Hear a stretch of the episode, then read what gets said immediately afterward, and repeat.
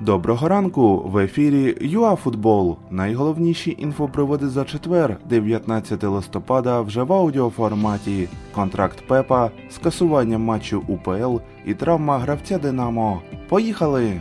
Сьогодні УЄФА почне розгляд справи по матчу Швейцарія-Україна. На столах чиновників повинна лежати вся юридична інформація від двох сторін.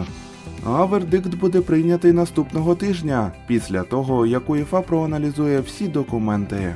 Матч 10-го туру УПЛ Олімпік Зоря не відбудеться. У донецькій команді захворіло 7 футболістів і 6 представників персоналу. Здорових голкіперів не залишилося. Зазначимо, що спалах інфекції стався і в Чорноморці. На гру проти альянсу вирушило 14 гравців. Прес-служба Манчестер Сіті офіційно оголосила, що клуб продовжив контракт із Хосепом Гвардіолою. Новий трудовий договір закінчується через три роки. Нагадаємо, разом із іспанським менеджером містяни виграли 8 трофеїв, у тому числі два комплекти золотих медалей АПЛ.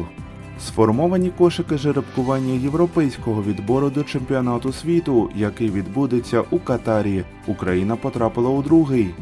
Ну а перший кошик традиційно виглядає грізно: Бельгія, Франція, Англія, Португалія, Іспанія, Хорватія, Італія, Німеччина, Данія та Нідерланди. Нападник Динамо Назарій Русин отримав пошкодження на тренуванні киян та вже вчора був прооперований. У молодого футболіста столичного клубу діагностований перелом ключиці. А на відновлення Назарію знадобиться близько трьох місяців.